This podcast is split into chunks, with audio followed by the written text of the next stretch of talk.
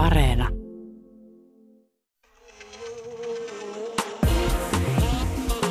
Ylepuhe ja Yle Areena. Naisasiatoimisto Kaartamo et Tapanainen. Täällä naisasiatoimisto hyvän, pehmeän ja makoisan asialla. Tänään puhumme queer-kirjallisuudesta. Mitä se on, kuka sitä kirjoittaa ja kuka lukee. Vieraanamme on kirjailija Tiina Tuppurainen, jolta kysymme, miten kirjoittaa ja lukea naisten välinen seksikohtaus ilman male gazeä, eli miehen katsetta kolmantena silmänä. Ja sitten kun kesähääkausi tässä lähenee, niin heteronormatiivisesti lähdetään kyselemään, että miten se sukunimi hommeli. Miksi yhä niin moni nainen ottaa miehensä nimen, vaikka nykyään olisi ihan siis peräti laillista pitää se oma nimi, joka sekin kuitenkin itse asiassa on usein miehen nimi, nimittäin oman isän nimi. Ja lopuksi suuri ja mahtava remonttifeministi vastaa kysymykseen siitä, miksi nainen Raksalla työkalu kädessään on edelleen outo olento vieraalta planeetalta. Hmm. Minkälaisia vasaroita on heilunut pikkurova Kartamoisen kädessä viime aikoina?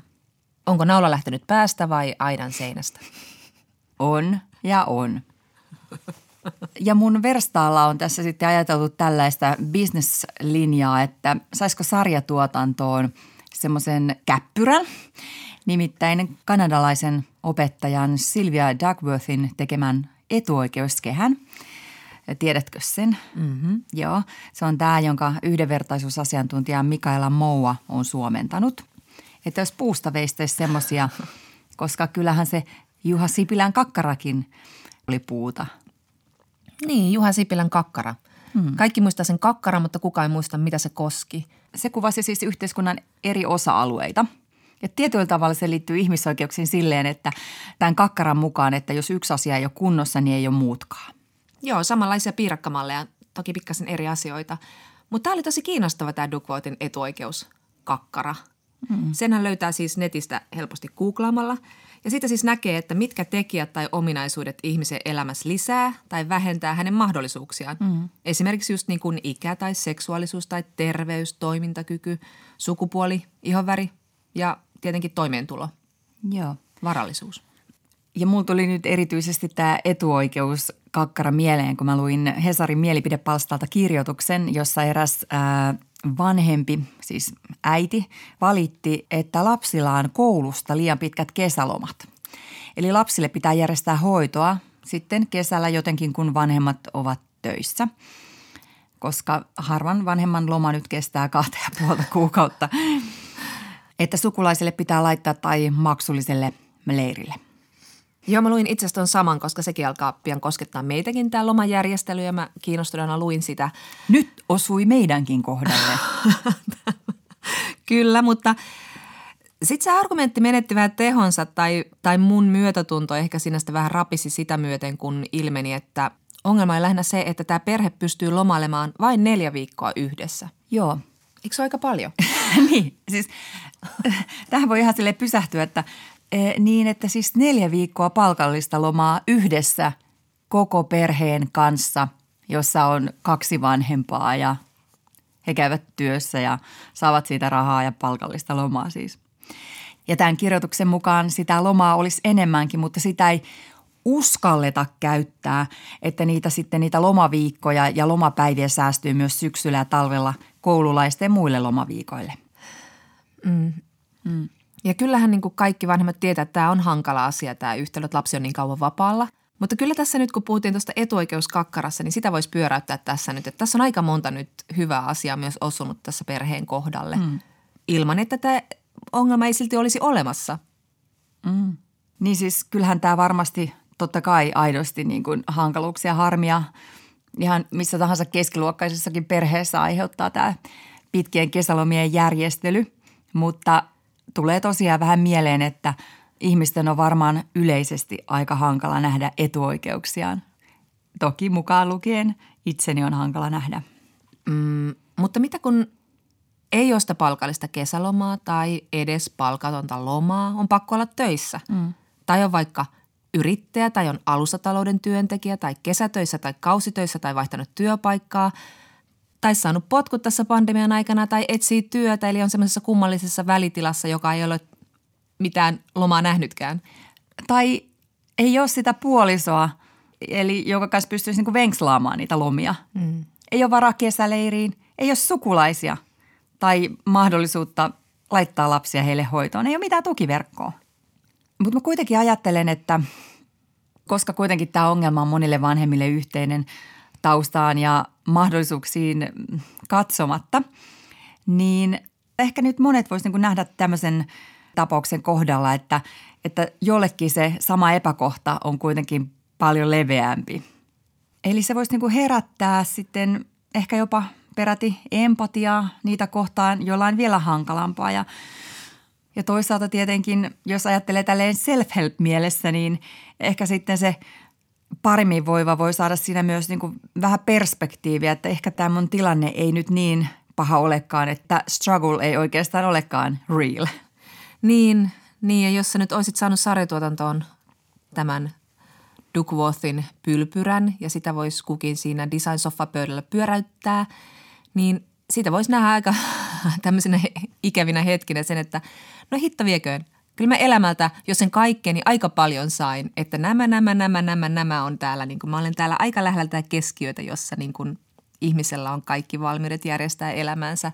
Niin, mutta tietenkin omien vaikeuksien suhteellistaminen on vaikeaa. Totta kai. Aina jollain on huonommin. Aina jollain on huonommin. Tai että niin kuin se toisi jotenkin itselle lohtoa tai mielihyvää, koska kyllähän jokainen niin kuin ihan omastakin elämästä tietää, että on jopa niihin oman elämän niin kuin kanjoneihin tai huippuihin niin kuin sitä nykyistä tilannetta niin kuin usein vaikea verrata. Mm. Niinpä kyllä se kärsimys on usein niin kuin monessa asiassa absoluuttista eikä suhteellista ja vaikea tuoda siihen sitä, että no mutta mitä minä nyt tässä valitan, ajattele katulapsia Intiassa ty- tyylistä, että, ja sehän ei tietenkään auta ketään se ajattelu. Hmm, hmm. Mutta sitten toisaalta kyllä se voi niinku muistuttaa niistä mahdollisuuksista. Siitä, että niinku mun kynnys järjestää nämä asiat niinku itselleni edullisempaan suuntaan, että se on matalampi. Että niinku vastassa ei ole seinä.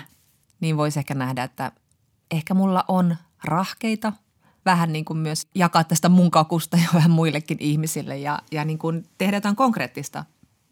Mutta joo, kyllä siis niin kuin varmaan siis yleisesti paras motivaattori hoitamaan epäkohtia on se, että kun se sitten lopulta osuu omalle kohdalle. Ja mulle tulee tästä mieleen nyt yksi läheinen, joka työskenteli eräässä ministeriössä virkamiehenä ja sanoi, että että kyllä niin kuin hänestä näytti siltä, että niitä hyväosaisia virkamiehiä, jotka kaikki ovat siis esimerkiksi korkeasti koulutettuja ja, ja liksaakin tulee enemmän kuin kaupan kassalla, niin niitä alkoi kiinnostaa ihmisten murheet niin kuin erityisesti yleensä siinä kohtaa, kun se sama murhe osui omalle kohdalle.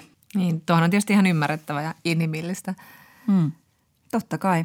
Mutta mitäs me nyt sitten ratkaistaisiin tämä kirjoittajan ongelma, joka siis on todellinen ongelma? Niin, tota, mehän ollaan tässä ohjelmassa vähän niin kuin haikailtu semmoiseen koronan jälkeiseen uuteen aikaan. Nyt se koittaa. Mm. että et, et sitten niin mikä tulee yhteisöllisyyteen liittyen esimerkiksi lastenhoitoon, niin luultavasti kaikkien etu olisi, ettei lapsiin liittyvät asiat ja niiden hoitaminen jäisi vaan sen yhden perheyksikön ratkaistavaksi. Ja me otettaisiin jotenkin kollektiivisesti naapureina, ystävinä, työkavereina, tuttavina, opiskelukavereina, lomautuskavereina, päiväkeskuskavereina, ihan minä tahansa kavereina yhdessä vastuuta toinen toisistamme ja toistemme lapsista. Niin lopulta kukaan ei olisi yksin. Niin, toi on kyllä ihana visio ja mehän ollaan, niin kuin ollaan monta kertaa puhuttu, niin eriydytty niihin omiin perheyksiköihin ja kukin hoitaa omat hommansa. Meilläkin on iso kerrostalo, jossa on tosi paljon lapsia. Hmm. Kyllähän siellä pystyisi aika sille aktiivisesti pikkasen vuorottelemaan erilaisia pihavahti-keinoja ja muita. Mutta hirveän jotenkin ujolta tuntuu edes ehdottaa tällaisia asioita, koska ei nyt muita ihmisiä vaivata meidän perhejutuilla. Tämä on tosi outo käsitys. Mutta tähän saattaa liittyä myös se, että lasten kasvatuksesta on tullut jotenkin semmoinen suorituseetos ja niin kuin kasvatusmenetelmät, niistä ollaan tarkkoja ja ei haluta, että niin kuin ulkopuoliset tulee pilaamaan sitä. Niin ehkä on niin kuin oikeasti sitten joku tämmöinen ajatus, että jos lapset olisi niin kuin vähän levällään kaikkien pihoilla ja kodeissa, niin Ne saa erilaisia vaikutteita ja niin kuin asennemaailmoja ja elämäntapoja ja kasvatusperiaatteita kohdata, vaikka ehkä just se, että he näkisivät monenlaisia todellisuuksia, olisi heille kasvatusmielessä hyväksi. Mm. Että jos me jotain niin tässä maailmassa tarvitaan, niin me tarvitaan lisää ymmärrystä, erilaisia maailmankuvia ja elämisen tapoja kohtaan. Että kyllähän se auttaa lapsiakin siirtämään katsetta omasta navasta muihin. Että sehän on semmoista, oikeastaan semmoista niin kuin solidaarisuuskasvatusta. Mm. Niin. Ja jos nyt on valahtanut elämä jotenkin semmoiseen suoritusvanhemmuuteen, niin tämäkin voisi antaa siihen vähän happea. Ja vähän sellaista niin kuin liekaa siihen lapsivanhemmuussuhteeseen, jossa me nyt kovin intensiiviseksi lipsahtanut. Mm. Mutta jos palataan vielä tuohon kysymykseen etuoikeuksista, niin mä tietenkin pyöräytin sitä Mouan suomentamaa hyrää ja löysin kuule Jonna meidät molemmat sieltä kehältä aika läheltä just sitä ydintä, eli valtaa ja mahdollisuuksia. Ja meidän mahdollisuuksia kavensi oikeastaan vaan muutama asia, esimerkiksi sukupuoli. Ja se pistää niin kuin vähän miettimään häpeissä, että miten oma pää perseessä sitä valittaa ja vapaa matkustaa tässä maailmassa. Mm, kyllä, totta kai ja kyllähän sitä monesti miettii. Mm. Ja kyllähän joskus syyllisyys voi olla ihan hyvä ohjaava tunnekin siinä, missä muutkin tunteet, mutta, mutta ei se kuitenkaan ehkä se omien etuoikeuksien ymmärtämisen idea ole se, että sitten vaan niin kuin ahdistuu, että mm. onpa mulla kaikki hyvin, vaan just se, että se lisäisi sitä ymmärrystä siitä, että mikä kaikki vaikuttaa siihen, että on hyvä tai huono-osainen. Katso sitä sitten kummalta puolelta vain. Niin, vaikka toi etuoikeuspylpyrä ei tietenkään ole täydellinen, siinä ei siis kysytä vaikka vanhempien koulutusta, luokkaa tai päihde- tai mielenterveysongelmia tai vastaavia taustavaikuttimia. Onko ollut ankara kasvatus? Onko joutunut kohtaamaan väkivaltaa? Onko lohdutettu lapsena? Koska nämä on kaikki sellaisia asioita, jotka voi vaikuttaa vaikkapa toimintakykyyn. Mutta kuitenkin vaikka se on täydellinen, niin myös ihminen, jolla ei mene kovin hyvin, niin voi nähdä, että kas vaan, että tämä mun tilanne, vaikka muut niin sanoiskin, niin ei olekaan mitenkään suoraviivaisesti seurausta mun omista valinnoista, vaan tässä on taustalla niin kuin monimutkaiset ja ohjailevat ja estävät rakenteet, että hei, tämä ei ole mun syy, että mä en ole huono. Yle Puhe ja Yle Areena. Naisasiatoimisto Kaartamo et Tapanainen. Ja sitten nais- ja queer-asian toimistossa puhutaan siitä, joko kotimaisen kirjallisuuden kentällä alkaa vakiintua sateenkaaren sävyt. Kirjailija Tiina Tuppurainen on laajentanut kirjallisuutemme kenttää lesbokulttuurin kuvajana kahdella romaanillaan Kuvittelen sinut vierelleni sekä juuri ilmestyneellä teoksellaan Hänen valtansa alla. Myös seuraava Tiinan kirja kertoo lesbokulttuurista perheen kautta. Tiina Tuppurainen, meillä on paljon kotimaista homokulttuuria kuvaavaa kirjallisuutta – mutta ei nyt mitenkään valtavassa määrin. Mitä sun mielestä on ylipäätään queer-kirjallisuus, sateenkaarikirjallisuus, homokirjallisuus, millä termillä sitä nimitetäänkin? Onko se tekijöitä, onko se hahmoja, aiheita? No varmaan se voi olla niin kuin molempia, että tota, kyllähän nyt niin kuin myös heterokirjoittajat voivat kirjoittaa homo, homokulttuurista. Mutta kyllä se niin kuin mun mielestä sitten tuo siihen jonkun niin kuin oman ulottuvuutensa – että jos niin kuin vähemmistön edustaja itse kirjoittaa siitä kulttuurista, mutta en ole siis sitä mieltä, että heterokirjailija ei saisi kuvata homokulttuuria. Mutta varmasti siis niin kuin se kirjan tematiikka ja kirjan hahmot on se olennainen asia, että ei kirja ole mun mielestä homokirjallisuutta, vaan sen takia, että sen on kirjoittanut homo, jos ei siinä ole yhtään homohahmoa, ei se silloin ole homokirjallisuutta eikä sateenkaarikirjallisuutta, mm. mun mielestä. Mm. Mm. Onko sun mielestä homokirjallisuudessa tai sateenkaarikirjallisuudessa siinä käsitteessä jotain niin ongelmallista? Miksei se ole vain kirjallisuutta? Mun mielestä mm, tässä on, jos ajatellaan Suomen mittakaavassa, Suomi on niin pieni, pieni maa, että mä oon niin kuin siis kiinnittänyt huomiota siihen, että hirveän niin kuin paljon ihmiset jotenkin karttaa sitä, että, niin kuin, että ei tämä minun kirjani ei ole homokirjallisuutta, vaan se on vaan niin kuin yleistä kirjallisuutta.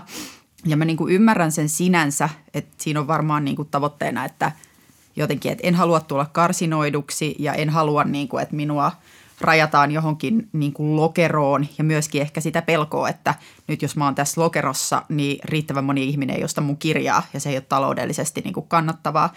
Mutta sitten niin mä itse feministinä pidän sitä niin kuin tärkeänä, tärkeänä niin kuin määritellä justiin, että, niin kuin, että mua voi sanoa homo tai sateenkaari tai LGBTQ-kirjailijaksi – Ja niin kuin mä teen siitä tematiikasta kirjoja ja mä pidän sitä niin kuin poliittisesti tärkeänä. Siinä on niin kuin tämmöisen valtakulttuurin ja vastakulttuurin valtasuhteista kysymys. Semmoisessa assimiloitumisessa sit niin kuin tapahtuu ehkä myös menetystä. Et sitten jos niin kuin ei ole mitään niin kuin erityispiirteitä, vaikka niin kuin, että, että liudennetaan joku niin kuin vähemmistöblokki osaksi isoa kokonaisuutta, niin jotain jää kommunikoimatta ja että mennään sen isomman ehdoilla. Siinä mielessä, vaikka se nyt on niin kuin kirjallisuutta siinä missä muukin, niin, niin sitten kun sitä erikseen määritellään sateenkaarikirjallisuudeksi, niin sitten niin kuin mä, mä jotenkin niin kuin näkisin, että siinä on, siinä on niin kuin helpompi sitten tuoda – jotain niin kuin nyanssejakin esille siitä, että mitä epäkohtia mahdollisesti on, on olemassa tässä kulttuurissa tai että mitkä asiat on vielä niin kuin saavuttamatta ja näin. Että niin kuin vähän sama kuin baarissa mun mielestä on hirveästi puhetta, että tarvitaanko jotain erikseen niin kuin naisten bileitä, että miksei voi vaan olla sekabileitä kaikille. Mm. Niin sittenhän se niin kuin lopputulos on se, että, niin kuin, että sitten ne kaikki on niin kuin valtaosa heteroita ja sitten siellä on ehkä kaksi naista ja jotain tällaista. Että sitten niin esimerkiksi mulle henkilökohtaisesti on tosi tärkeää, että on naisten bileitä. Ja sitten niin kuin lesbot ja niin tota, queer-naiset ja heidän kaverinsa voivat tulla. Se on arvokasta, että on niin kuin sellaista erityisyyttä jäljellä. Mm. Ja onhan toki moni naiskirjailijakin protestoinut tätä, että puhutaan naiskirjoista ja naiskirjailijoista ja naiskirjallisuudesta, mutta sitten taas moni on taas tuonut sitä, että kun on ponnistettu eri lähtökohdista kuin vaikka miehet patriarkaatissa kirjallisuuden kentälle, niin sitten on, miksi ei olla kirjailijan nainen, joka käsittelee naiserityisiä aiheita mm, mm, siinä mm. siirtymävaiheessa ennen kuin ollaan vain kirjailijoita ja kirjallisuutta. Ja. Toi pätee myös tavallaan feminismiin siinä mielessä – jotkut ei ehkä niin kuin ymmärrä sitä, niin kuin jos puhutaan kolmannen aallon feminismistä, silleen, niin kuin, että, että miksi edelleen pitää nyt niin kuin vängätä tästä, että, niin kuin, että naiset ja miehet, että kun niin kuin on monia sukupuolia. Ja niin tota, sehän on se ihanne, että niin kuin sukupuolelle ei olisi mitään väliä, mutta kun, siis se ei ole todellisuutta tällä hetkellä. Että sillä on ihan hirveästi väliä sen niin kuin suhteen, että miten sua kohdellaan yhteiskunnassa, niin eihän me niin kuin tietenkään voida silleen niin kuin lakasta sitä maton alle. Että on vaan niin kuin tosiasia – että niin kuin naiset on altavastaajina tässä, tässä, tässä asiassa, niin sen takia edelleen pitää puhua myös niin kuin naisista ja miehistä sen takia, että niin kuin ne valtasuhteet ei ole vielä, niin kuin, ei olla niin kuin tasaisen lähtöviivalla. Että siellä sukupuolella on vielä ihan hirveästi merkitystä. Niin sen takia sitä, niin kuin, että vaikka niin kuin sukupuolen käsitteen, käsite on laajentunut, niin, niin tota, sitä ei, ei, niin kuin, ei sitä voi unohtaa. Hmm. No kelle sä Tiina nyt kirjoitat, että ajattelet sä, että sä kirjoitat niin kuin ihan kaikille vai, vai ajattelet sä, että sun kohderyhmä on sateenkaari-ihmiset? Kyllä mä varmaan siis niin kuin, en mä usko, että ihan kaikki haluaa lukea mun kirjoja. Että siis silleen niin kuin, että, että kyllähän siinä täytyy varmaan sillä ihmisellä olla joku, joku niin kuin intressi lukea sateenkaariyhteisön elämästä. Että jos se niin kuin tuntuu tosi epärelevantilta ja niin kuin epäkiinnostavalta, niin, niin tuskin hän haluaa lukea kirjojani. Mutta no siis obviously kyllä kirjoitan myös sateenkaariyhteisön jäsenille, mutta et, et niin kuin, et mä oon tehnyt tietoisen valinnan, että mä haluan kuvata nimenomaan niin kuin sateenkaariyhteisön elämää ja mä haluan, että ne kaikki henkilöt on sateenkaariyhteisöön kuuluvia, paitsi nyt tuossa työpaikkakiusaamiskirjassahan oli se niin kuin kiusaaja ei, ei kuulunut sateenkaariyhteisöön, mutta se on niin kuin mulle ollut ihan semmoinen niin kuin tosi tietoinen valinta, kun mä oon niin kuin jotenkin ehkä vähän kyllästynyt siihen, että, että sitten ne niin kuin – homohahmot on just jossain populaarikulttuurituotteissa saattaa olla, no ei siis enää ehkä tänä päivänä niin paljon, mutta ainakin niin kuin sen ajan, kun mä oon kasvanut, niin sitten ne on ollut jotenkin vähän jotain sivuhenkilöitä ja vähän semmoisia niin päähenkilöä tukevia, tukevia hahmoja tai sitten pahimmillaan just niitä, joille niin kuin käy tosi huonosti tai, niin kuin, tai niin, tot, jotenkin traagisia, niin sitten mä oon vaan halunnut niin kuin luoda tämmöisen universumin, missä se niin kuin vähemmistöseksuaalisuus tai sukupuoli on jotenkin niin kuin normi ja se on niin kuin ihan tavallista ja siinä ei ole mitään ihmeellistä. Mm. Onko se, että kuvaa tai kirjoissa kirjoittaa lesbohahmoa, niin ajatteleeko että se on myös niin kuin vastuullinen tehtävä siinä mielessä, että mietitkö sitä, että vahvistaako sitten ne hahmot jotain ennakkoluuloja vai auttaako just tämä, että ne tyypit on siis niin kuin ihan ketä vaan ja minkälaisia vaan? Että olisiko tässä sinun kirjassasi oleva kiusaajapomo voinut olla vaikkapa lesbo vai mietitkö tämmöisiä asioita? Joo, totta kai. Mähän sain siitä mun ensimmäisestä kirjasta palautetta, että siinä oli jotenkin niin kuin stereotyyppisiä hahmoja. Niistä semmoisista niin kaikista paheksuvimmista ja jotenkin moittivimmista palautteista mulla on tullut niin semmoinen olo, että niistä paistaa semmoinen läpi sellainen niin kuin todella syvä tarve, että niin kuin esitä minua maailmassa, minä pyydän kuvaa minun todellisuuttani, että niin kuin tämä ei vastaa sitä. Olen pettynyt, että niin kuin et kuvannut minun maailmaani, etkä minun ajatuksiani, etkä niin kuin kuvannut lesboja tai homoja tai queer-ihmisiä sellaisena kuin minä haluan niin kuin heidän, tai minä haluaisin, että heitä kuvataan. Että se niin kuin, ehkä mun mielestä osoittaa sen, että niin kuin tuollaisia kirjoja on sitten vielä sen verran vähän. Että sitten kun se ilmestyy, niin sitten jotkut on ihan silleen, että mitä helvettiä, että niin kuin, ei me niin kuin olla tollasia. Ja joku kiinnitti huomioon siihen, että irtosuhteita ja vaan niin kuin dokataan baareissa ja miksi tällä tavalla huonosti esitetään. Ja niin semmoinen niin kuin pettymys siitä, että niin kuin nyt ei esitetty oikealla tavalla.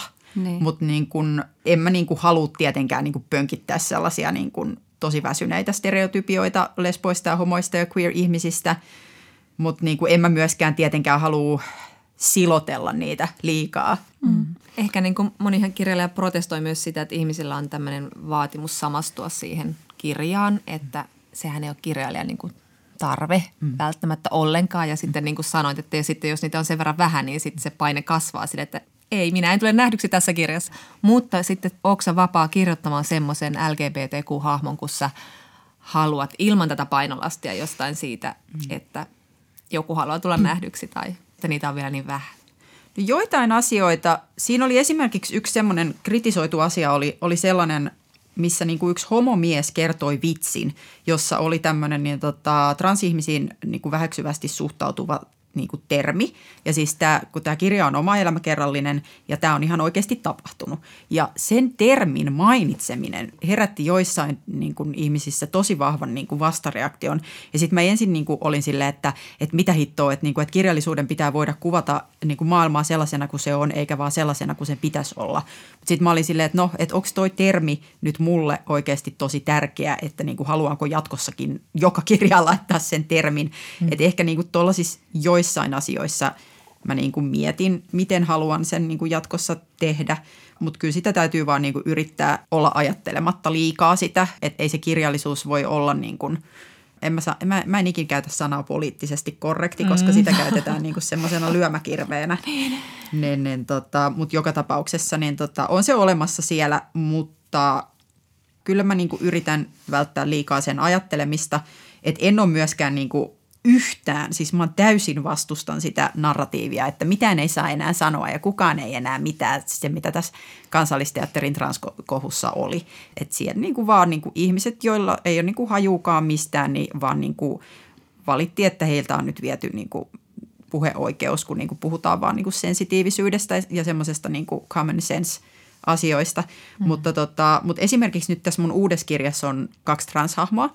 Seuraavassa siis, joka ilmestyy maaliskuussa, vuoden päästä maaliskuussa, niin, niin, tota, niin mä lähetin sen kässärin sukupuolen moninaisuuden osaamiskeskukseen ja siis sieltä mä sain ihan niin kuin superihanan semmoisen tosi kivan niin kuin kommentin, missä niin kuin ihan kahta pientä asiaa tuotiin esille, niin kuin, että, että ne oli tosi hyvät pointit. Mm. Puhutaan vielä vähän siitä, että kuka kertoo. Viime vuosina on tosiaan puhuttu paljon kulttuurisesta omimisesta myös kirjallisuuden yhteydessä. Mitä mieltä saat Tiina siitä, että kuka saa ja voi kirjoittaa sateenkaari-ihmisistä, siis vaikkapa homoista, lesboista, muun sukupuolisista ja transihmisistä? Siis saa kirjoittaa tavallaan kuka tahansa, kenestä tahansa, mutta, tota, mutta sitten vaan niin kannattaa tehdä tosi hyvin niin taustatyötä, että – jos sulle on niin kuin kokemusta siitä kulttuurista tai sä et itse elä siinä tai sä et niin kuin itse ole osa sitä, niin, niin sun kannattaa niin kuin konsultoida niitä ihmisiä, jotka on. Hmm. Että ne, tota, mutta et riippuu tosi paljon tilanteesta. Et sitten niin kun, jos ajatellaan nyt vaikka sitä kansallisteatteritapausta, missä kaikki äidistä, niin näytelmä herätti kohua, koska siinä oli oletus, että sissukupuolinen heteromies esittää transsukupuolista naista, niin siinä tilanteessa mä olin ihan samaa mieltä niiden kriitikkojen kanssa siitä, että niin kuin sitä ei kannata tehdä. Että totta kai sen ta- saa tehdä, mutta se on vähän niin kuin tyhmää, koska sitten silloin niin kuin connection siihen, että – niin paljon transnaiset kohtaa väkivaltaa nimenomaan siitä syystä, että niin kuin ihmiset jotenkin niin kuin kuvittelee, että he ovat oikeasti miehiä, vaikka tietenkään eivät ole. Ja niin kuin tätä on jopa käytetty niin kuin Yhdysvalloissa argumenttina oikeudessa. että koska huijasi sukupuolensa, niin minun oli hänet pakko tappaa tyylisesti. Niin silloin niin kuin tätä taustaa vastaan, niin se näyttää, näyttäytyy aika idioottimaiselta, että sun nyt on niin kuin pakko laittaa siihen joku niin kuin, siis sukupuolinen mies esittämään transnaista. Mitä ne niin sun mielestä Tiina ne pahimmat probleemit on, jos jokin muu kuin johonkin vaikka sateenkaarivähemmistöön, jos puhutaan sateenkaari-ihmisistä, joku muu kirjoittaa ikään kuin heidän kokemuksistaan kuin, kuin he itse, mikä siinä on vaarana, onko siinä kuitenkin vaarana niin kuin sitten stereotypiat vai liittyykö ne enemmänkin kirjallisuuden muihin laatikysymyksiin? Niin kuin monihan aina vetoaa siihen kirjallisuuden laatuun. Kyllä se mm. laatu on tärkeintä se, että, että otetaanko nyt jonkun tietyn edustajan. Joo, no siis yleisellä tasolla sanoisin, että että semmoiset kommentit on mun mielestä ehkä vähän niin kuin ignorantteja, missä niin kuin joku valtaväestön niin kuin edustaja, varsinkin jos se on niin kuin valkoinen ja siis sukupuolinen, niin, niin tota, on jotenkin niin kuin huolissaan siitä, että niin kuin hänen oma niin kuin mahdollisuutensa ilmaista vapaasti tai kirjoittaa vapaasti jotenkin kaventuisi siitä, että ihmiset niin kuin kaipaavat enemmän diversiteettiä siihen, että kuka kirjoittaa ja millä tavalla.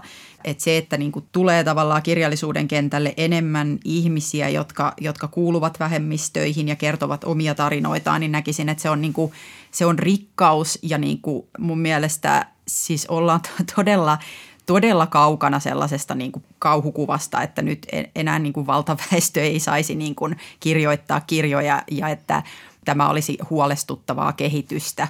Et se on niin kuin, mun mielestä vähän kuulostaa samalta kuin, kuin, kuin että, että niin kuin ennen vanhaan olisi vaikka ollut – miehet, jotka ajattelee, että, niin kuin nyt, että nämä naiset nyt yrittävät tänne työmarkkinoille tulla ja niin kuin viedä paikkoja ja niin kuin mitä tästä nyt enää tulee ja saavatko miehet enää tehdä töitä, jos naiset tulevat tänne ja vievät miesten työt. Ja vähän sama tässä niin kuin maahanmuuttajakeskustelussa ehkä, siis rasistiset argumentit usein perustuu tälle niin kuin pelolle, että niin kuin joku toinen tulee ja vie tilan ja myöskin niin kuin tulee sanomaan mulle, miten mun pitää olla. Niin siinä on ehkä semmoista niin kuin tietynlaista niin kuin ylimielistä laiskuutta mun mielestä näillä ihmisillä, ihmisillä, että ne ei niin kuin pysty katsoa siitä perspektiivistä, että hei, onko mä nyt se niin kuin tärkeä henkilö tässä. Että niin kuin, mitä jos mä katsoisin, että niin kuin, mitä nämä niin kuin pienet, hyvin marginaaliset äänet voi tuoda tähän kokonaisuuteen mm. ja mitä arvoa sillä voisi olla. Ja se, mitä tulee tuohon kysymykseen siitä, että mitä, mitä riskejä siinä on, niin esimerkiksi jos mä kirjoittaisin rodullistettujen ihmisten – kokemasta rasismista, niin mä tuntisin olevani tosi ohuella jäällä. Mä en yksinkertaisesti voi tietää, miltä se tuntuu. Mua ei ole ikinä kohdeltu rasistisesti. Mä oon saanut aina olla ihan mitä mä haluun. Kukaan ei ole ikinä niin kuin huudellut mun perään. Kukaan ei ole lapsena niin kuin, sylkenyt mun naamaan metrossa. Tosi elämän esimerkki ihan viime viikolta sen takia, että mun ihonväri on väärä. Et toki sen voi tehdä, mutta tota, siinä on, siinä on niin kuin riskinä, että että sitten ei välttämättä niin kuin pysty ymmärtämään jotain, jotain nyansseja, mutta sen voi myös tehdä hyvin, jos sen tosiaan niin kuin sanottu, niin tekee niin kuin taustoittain ja, ja niin kuin ehkä puhuu ihmisten kanssa, jotka ovat kokeneet rasismia. Hmm. Aivan. Tiina Tuppurainen, sä kuvaat uudessa kirjassakin naisten välistä seksiä. Ja sulla on siellä niin kuin kömpelöä, ensiseksin kokeilua ja sitten tunteikasta intohimoa, rajua meininkiä myös. Niin Minusta on nyt tosi kiinnostavaa, että mitä niin kuin pitää ottaa huomioon, kun kirjoittaa naisten välisestä seksistä.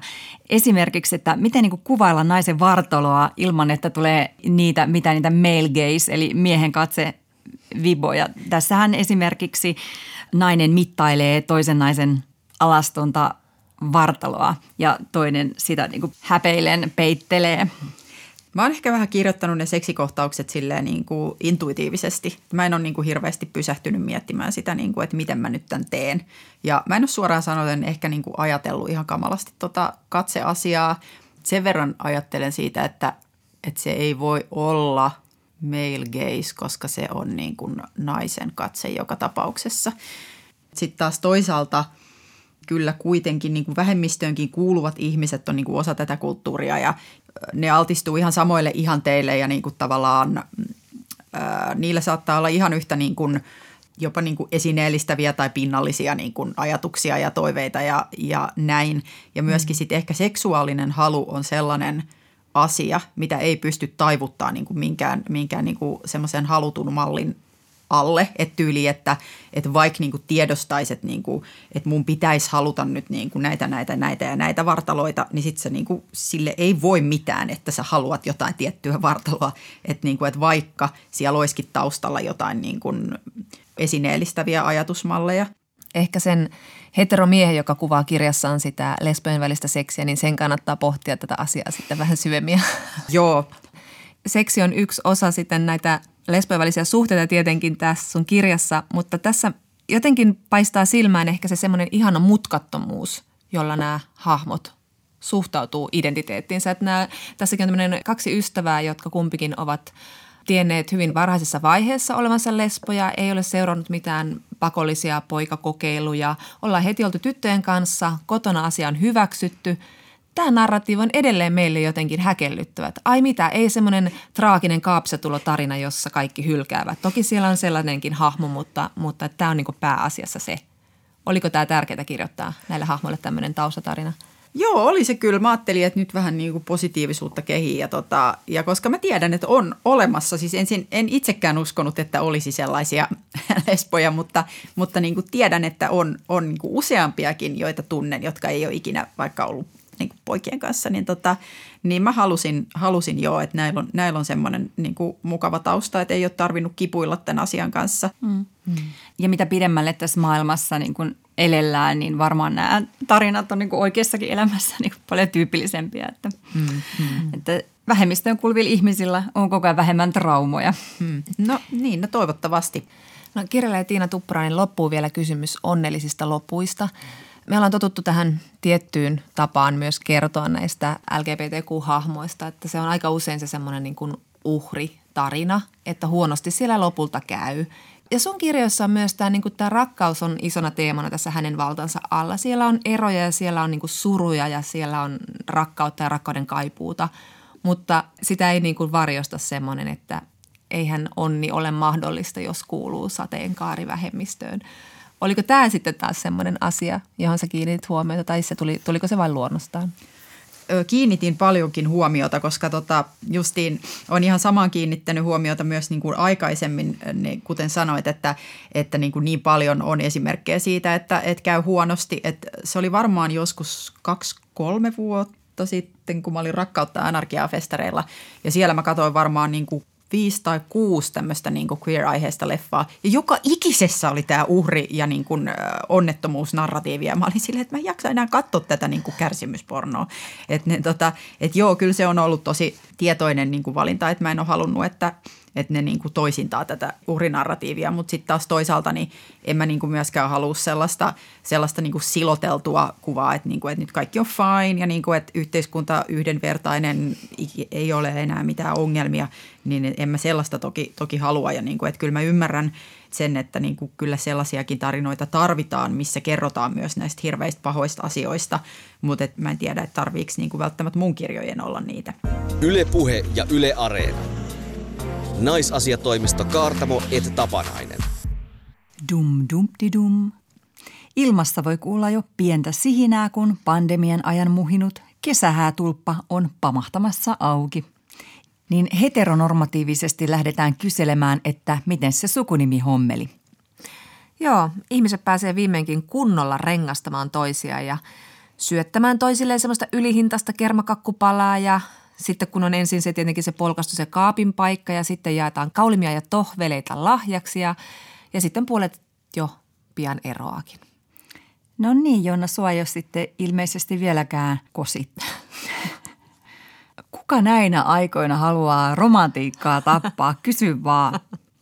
Eli viimeinkin ihmiset pääsevät osoittamaan sitoutumisensa ja rakkautensa heille tärkeän ihmisen ja juhlimaan tätä rakkautta läheistensä kanssa pienimuotoisesti tai isommin, jos pandemiatilanne sen sallii. No juu, juu, kyllä, kyllä. Siis Helsingissähän on ennustettu tai luvassa ennätyshääkesä. Hesarissa kerrottiin, että suositut hääpaikat varattiin jo aikaisessa vaiheessa koko tämän kesän ajalta. Hmm.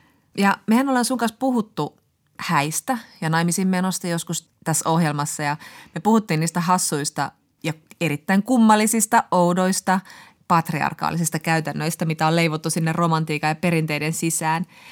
Mutta tällä kertaa meidän päähuolemme on se, että nainen antaa aviossa pois jotain, mikä on hänen ihan omaansa, eli oman nimensä. Vaikka saahan sen sitten erotessa takaisin.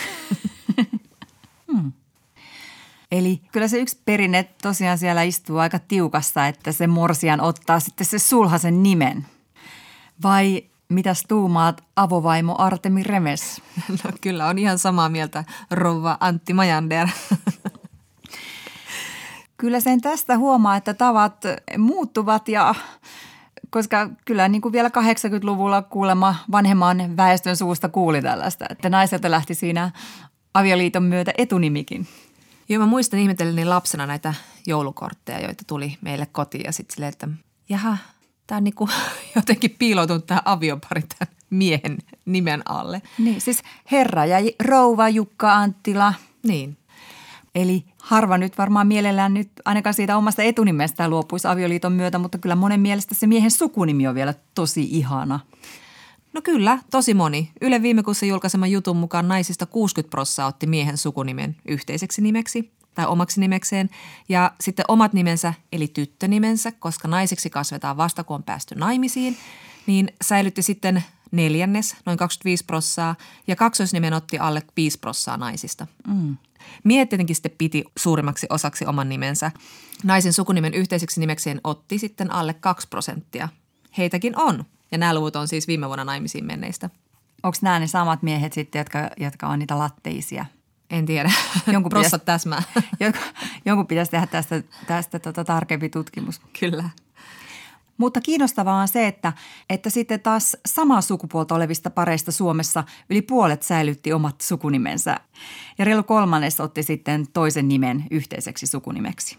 Siellä tullaan vähän tasaveroisemmalta pohjalta siihen liittoon ehkä sitten. Voidaan mm. miettiä vähän neutraalimmin niitä nimivalintoja. Mm. Mutta siis toki tässä on pakko alkuun sanoa disclaimerina, että me puolustetaan kiihkeästi naisen oikeutta tehdä omat päätöksensä. Mm. Ja me ymmärretään normien, vai mitä Outi?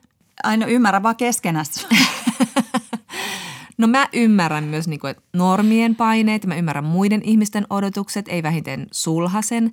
Mm. Ja sitten perinteet voi tuntua perinteikkäiltä ja tunteellisilta ja siellä on monenlaisia niin kuin, juttuja näiden valintojen takana. Joku semmoinen kuuluminen niin kuin siihen ydinperheyksikköön, kyllä se nyt tajuaa. Totta kai. Mm. Ja nämä on myös sellaisia asioita, että niitä ei moni edes kyseenalaista. Että ne tulee sieltä vaan niin kuin automaatiolla, että näin sen kuuluu mennä. Mm-hmm.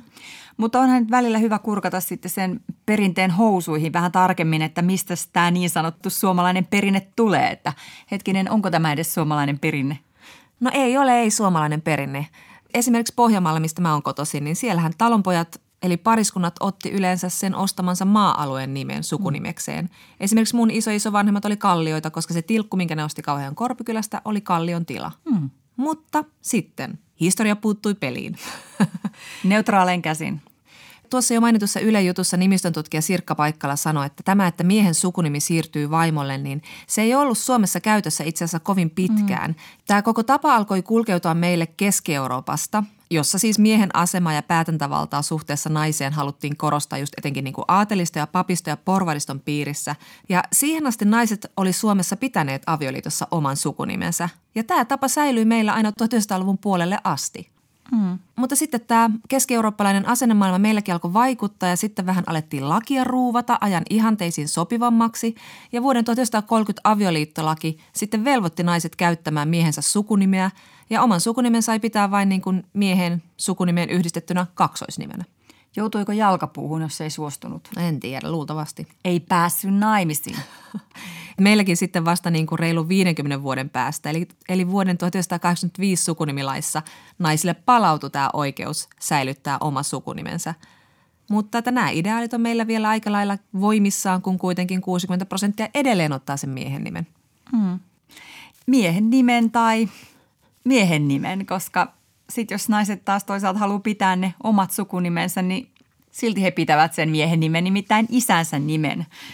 Eli oikein niin kunnon feministinen teko olisi kaivaa just suvun historiasta joku nimi, joka on tullut jostain torpan pihalla olevasta kivestä tai komiasta puusta. No näin on. Mutta miten tota, sä oot pitänyt sun isän nimen, vaikka olet päässytkin naimisiin ja purjehtinut avioliiton satamaan ja elät nyt onnellisena elämäsi loppuun saakka. Oliko sulla jotain kapinaa siinä ilmassa vai oliko miehen sukunimi Vouti tai jotain muuta vastaavaa? Mm, Kyllä mä mietin hetken aikaa yhdistelmänimiä, mutta meillä oli siinä kohtaa postilaatikossa sellainen rivi nimiä, että ei olisi mahtunut kuule enää Helsingin Sanomat laatikosta sisään, jos sinne olisi laittanut vielä lisää yhdistelmänimiä. Syynsä kullakin. mutta ei siis kyllä tiesin siinä kohtaa, että olisin saanut heti porttikielon feministimarkkinoille, jos näin olisin mennyt tekemään. Mutta siis musta tuntuu, että mä en ole ollut hirveän kiintynyt omaan nimeeni, mutta sitten taas, että mitä se merkitsee minulle identiteettinä, niin mä luulen, että niinku se, semmoinen suhde niinku syvenee, mitä vanhemmaksi mä tuun ja, ja tajuan paremmin sen, että kenen harteilla mä seison. Pikkuhiljaa mä vasta niinku tajuan, että miten mun iso, iso, iso, iso, iso äidit ovat joutuneet kärsimään ja järjestämään niin kuin tuleville sukupolville paremmat meiningit. Vaikkakin tämä on siis isäni nimi ja jossain vaiheessa kyllä harkitsin, että olisin ottanut äitini tyttönimen eli isoäitini nimen, joka kuitenkin niin kuin oli rohkeasti avioeronnut 50-luvulla.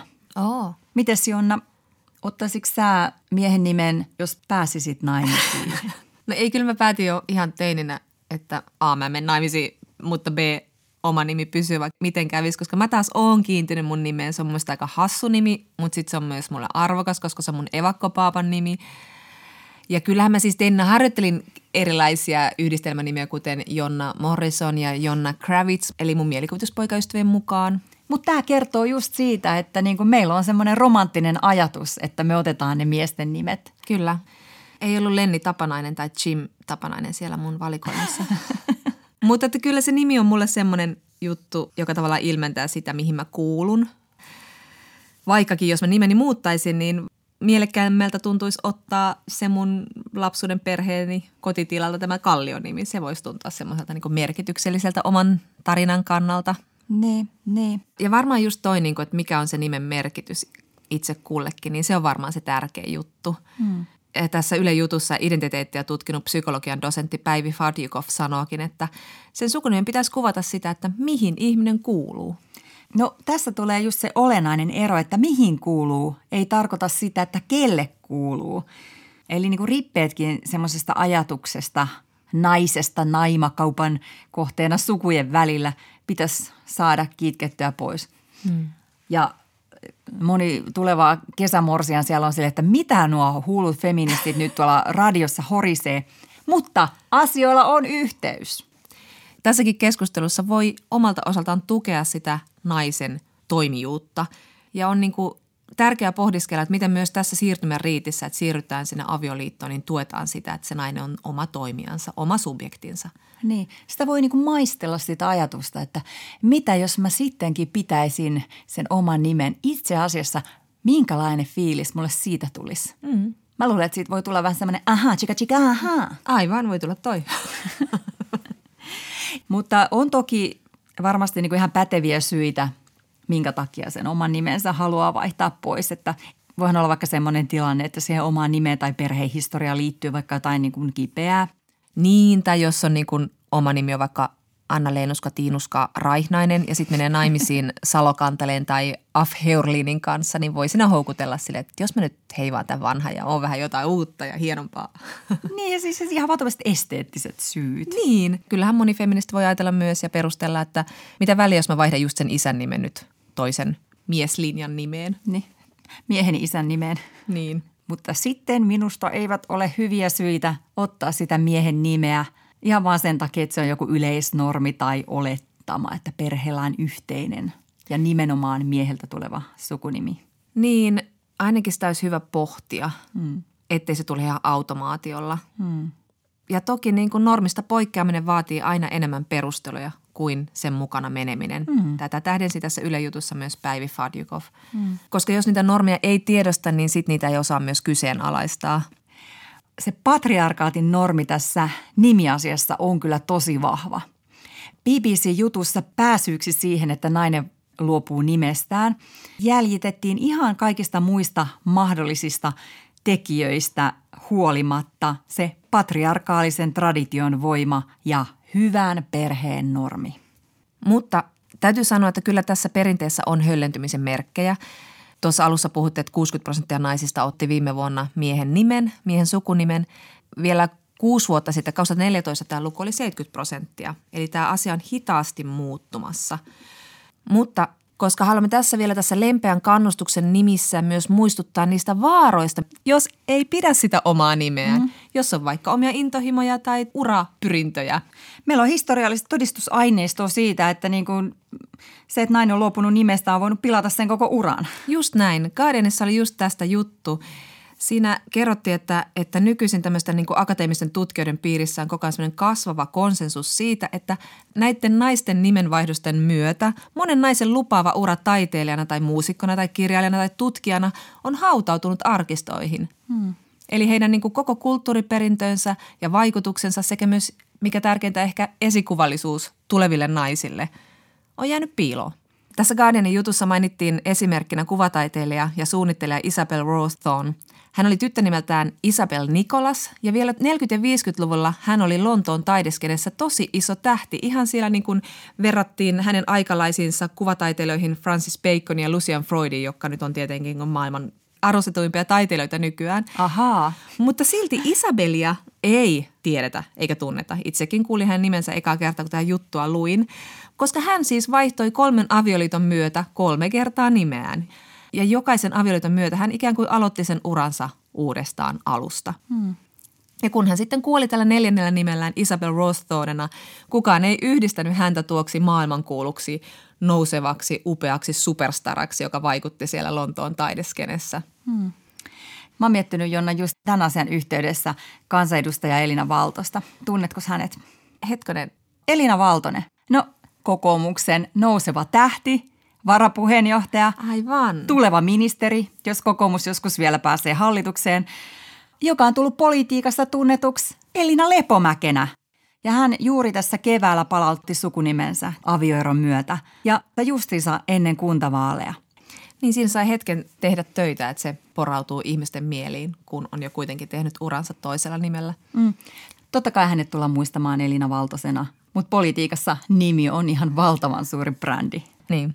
Joo, eli alamme olla tässä aika lailla sitä mieltä, että vain oma sukunimi kelpaa, mutta sitten on yksi kohta, missä moni feministikin joustaa. Ja se on kyllä sitten ne lapset, että miten ne sitten nimetään. Joo, aika monen kohdalla sitten, vaikka on luontevaa pitää se oma nimi avioliiton myötä, niin sitten lapsille on kuitenkin luontevaa antaa se isän nimi. Keitä nämä henkilöt ovat? Tunnetko tuollaisia? En. No jotkut on näin tehnyt ja monet on näin tehnyt ja Helsingin Sanomat kyseli jokinen vuosi sitten lukijoilta, miten se lapsen sukunimi valikoituu. Mm. Ja siellä tuli kyllä kaiken karvaisia vastauksia. Huomasi, että ihmiset kyllä yritti kauheasti piilottaa, että siellä taustalla vaikutti aika iso viisikirjaiminen sana, kuten normi. Ja tätä osoitti muun muassa se, että, että moni sanoi, että lapset saivat isän nimen automaatiolla. Että siitä ei edes oikeastaan keskusteltu. Minun vauvan lapussa luki, kun hän syntyi, vauva Kaartamo. Sama juttu. No ei lukenut Kaartamo. että kyllä se siellä niinku tehdastuotantona tulee kyllä niinku äidin nimeltä. Nimenomaan, mutta jossain vaiheessa sitten vaihtuu. Ja tuossa Hesarin jutussa sitten monet ajattelikin tämän nimiasian tämän toisen normin kautta. Eli koska äitiys on tunnustettu kulttuurisesti merkittävämpänä vanhemmuutena, niin se voi tuntua tavalta tehdä myönnytys miehelle – eli tälle apuvanhemmalle. tai sitten alitajuntaisesti jonkinlaiselta tavalta sitoa se lapsi isänsä paremmin. Niin, ja kuten sanoin, niin mä oon aina ajatellut, että totta kai mun nimi pysyy, mikään ei koskaan sitä asiaa muuttaisi, mutta kyllä minäkin annoin lapsilleni heidän isänsä nimen. Mutta mä kyllä pohdin sitä paljon ja siinä mua ohjasi enemmän estetiikka ja niin kuin etunimien ja sukunimien toisinsa sopiminen, vaikka mulla on näin vahva tunne mun omaan nimeen – mutta kyllä mun täytyy myöntää, että mä uskon, että siellä taustalla vaikutti jokin normi, jostain semmoisesta niin myönnytyksestä isälle, koska minä kuitenkin olen se äiti.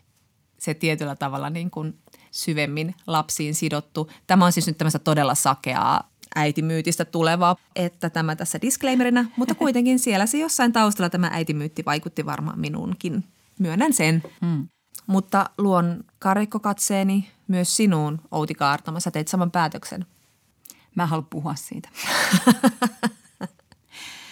Jotain noita samoja hermostuneita selityksiä kuin sullakin. Aivan just, niin. Mutta kuule, nykyinen nimilakihan antaisi vanhemmille mahdollisuuden antaa lapsille kaksoisnimi. Ja kyllähän niin kuin, jotkut niin tekevätkin. Joo, mullakin yksi ystävä katu sitä 2000-luvun alussa tekemäänsä päätöstä antaa muitta mutkitta miehen nimi lapsille mm. sukunimeksi. Ja hän nyt vaihtoikin heille sitten kaksoisnimen. Ja tiedätkö mitä? Tämä neljän hengen ydinperhe, niin he ovat vieläkin yhdessä. Ei ole tapahtunut minkäänlaista niin kuin, kriisiytymistä tämän myötä. Niin.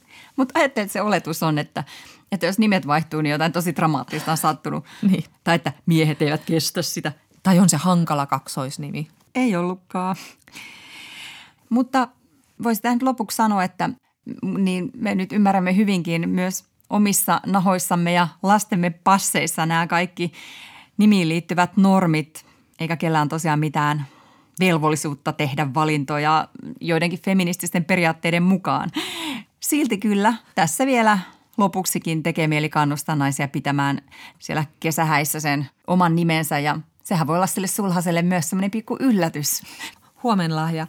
Niin ja moderni sulhanen nyt ei tämmöisestä niskojaan nakkele. Ja sitten tietenkin, jos nyt on mennyt romantiikka päissään sen kummemmin ajattelematta ottamaan sen miehen nimen tai antamaan sen lapsilleen, niin hei, se voi aina muuttaa. Se ei kerro sitä suhteen laadusta tai sitoumuksesta yhtään mitään. Se kertoo vain siitä, että hei, mä muutin mieleni, mä otan nyt tämän mun oman nimen takaisin.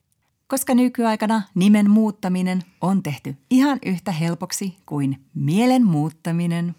Yle Puhe ja Yle Areena. Naisasiatoimisto Kaartamo et Tapanainen. Ja sitten kolkutellaan ison feministin aitan ovea ja haetaan vastaus tämän viikon tasa-arvoa koskevaan kysymykseen. Kysymyksiä voi lähettää osoitteeseen naisasiatoimisto at yle.fi. Tänään Marjorie kysyy. Tai Marjorie? Miksi jotkut naiset tuovat mielellään esiin niin sanottuja miehekkäitä taitojaan, eli raportoivat vaikkapa someen aina kun ovat remontoineet tai rakentaneet jotain tai pitäneet edes työkonetta kädessään? Eikä se kieli siitä, että he pitävät itsekin naisten tekemää miehekästä hommaa jotenkin epäluonnollisena poikkeustapahtumana, eivätkä ota näin itsekään itseään kovin vakavina tekijöinä? Eikö rakentajafeministin pitäisi suhtautua omiin pömpeleihinsä ihan kuulisti? no niin, tulee tässä nyt ensimmäisenä mieleen, että mihin pohjaa tämä käsitys ylipäätänsä naisista rakennusmaiden paariana ja poseeraajaluokkana, että miksi heille mukamassa ei olisi, ei olisi luonnollista rakentaa ja ottaa sitä sitten kuvaa someen. Niin voihan se nyt olla ihan ylpeä vaan omien kätteensä jäljestä ilman, että siinä on ajatusta taustalla, että tässä tämä sukupuoli tekee tämän sukupuolen hommia. Ja, ja sitä paitsi kyllähän miehetkin nykyään neulosipäissään postaavat kuvia ompelemistaan, vai miten se sanotaan, virkkaamistaan, rustaamistaan, villapaidoista. Hmm, hmm. Me kysyttiin tätä asiaa rakentaja naiselta, joka on ihan tuttu televisiosta, eli Huvilait Huusin rakennuskoordinaattorilta Vilja Shepeliltä. Ja hän oli juuri tällä linjalla, että ainahan omien käsien aikaansaama tuotos herättää ylpeyttä ihmisessä. Ja niiden postaaminen someen tapahtuu herkästi, oli aihe mikä tahansa. Joten Viljan mielestä tätä toimintaa ei pidä tulkita niin herkästi jonain epäluonnollisena poikkeustapahtumana tai naisen äijäilynä, koska naisia nykyään paljon sekä rakennustyömailla kaikissa eri toimissa että kotirakentajien joukossa. Ja sen takia varmasti näitä postauksiakin aiheesta tulee paljon – Eli voisi ajatella, että tässä on kyllä nyt rikka katsojan silmässä. Ja onhan tämä toki tietenkin poikkeus. Kyllähän naisia näkee rakennustyömailla, mutta ei tietenkään yhtä paljon kuin miehiä. Mm, mm. Rakennuslehti vuonna 2017 summasi sen niin, että työmaiden johdossa nainen on harvinaisuus, vaikka siis ensimmäisiä naispuolisia vastaavia mestareita on ollut jo niin kuin 1980-luvulla. Ja vaikka palkkaerot on kaventunut, niin sekin on vielä miesten ja naisten välillä tuolloin 2017 oli 82 prossaa. Niin, eli naiset tienaa 82 prossaa sen, minkä miehet. On se aika kuumottavaa. On, on. Vilja sanoikin, että edelleen Raksalla naisen täytyy ottaa paikkaansa, että ei sitä noin vaan anneta, mikä tietenkin on epäreilua. Mm. Ja tälläkin alalla, niin kuin monissa muissakin asiantuntijatehtävissä, vaikuttaa siltä, että kun nainen vanhenee, niin uskottavuutta tulee lisää. Mm. Ja kyllähän se on niin, että on se rakennusmaailma vielä sellaista tyttökalentereiden maailmaa, ainakin osittain, vaikka tätä nyt onkin yritetty siistiä tätä työmaakopin kuvastoa vähintäänkin. Tässä samassa rakennuslehden jutussa kerrotaan, että ruotsalainen Byksefernan eli rakennusalan johtajien järjestö oli kysynyt 800 rakennusalalla toimivalta ruotsalaisnaiselta käsityksiä alan sukupuolihierarkioista. 64 prosenttia vastaajista katsoi, että alalta valuu pois merkittävää osaamista niin sanotun äijäkulttuurin vuoksi. Ja järjestön mukaan alalla oli näistä syistä vaikea rekrytoida naisia. Tämä oli muutama vuosi sitten, mutta niin kuin tiedämme, asenteet liikkuvat etanan nopeudella. Joo, ja kun näitä tilastoja kuuntelee, niin ei ihme, että naiset tuntee itsensä vähän poikkeukseksi se vasara kädessä. Hmm. Mutta jos nyt vielä palataan tähän Marjorin kysymykseen, niin kyllähän, kyllähän meillä kulttuurissa siis ylipäätään arvostetaan enemmän sitä semmoista miehen paukuttelua ja nikkarointia ja värkkäämistä ja väsäämistä kuin sitten vaikka naisten käsitöitä, neulomista ompeloa, ryijyjä, keramiikkaa, ties mitä. Että se voi tulla myös sen kautta, että teinpä näin mahtavan jutun enkä mitään peruspipoa.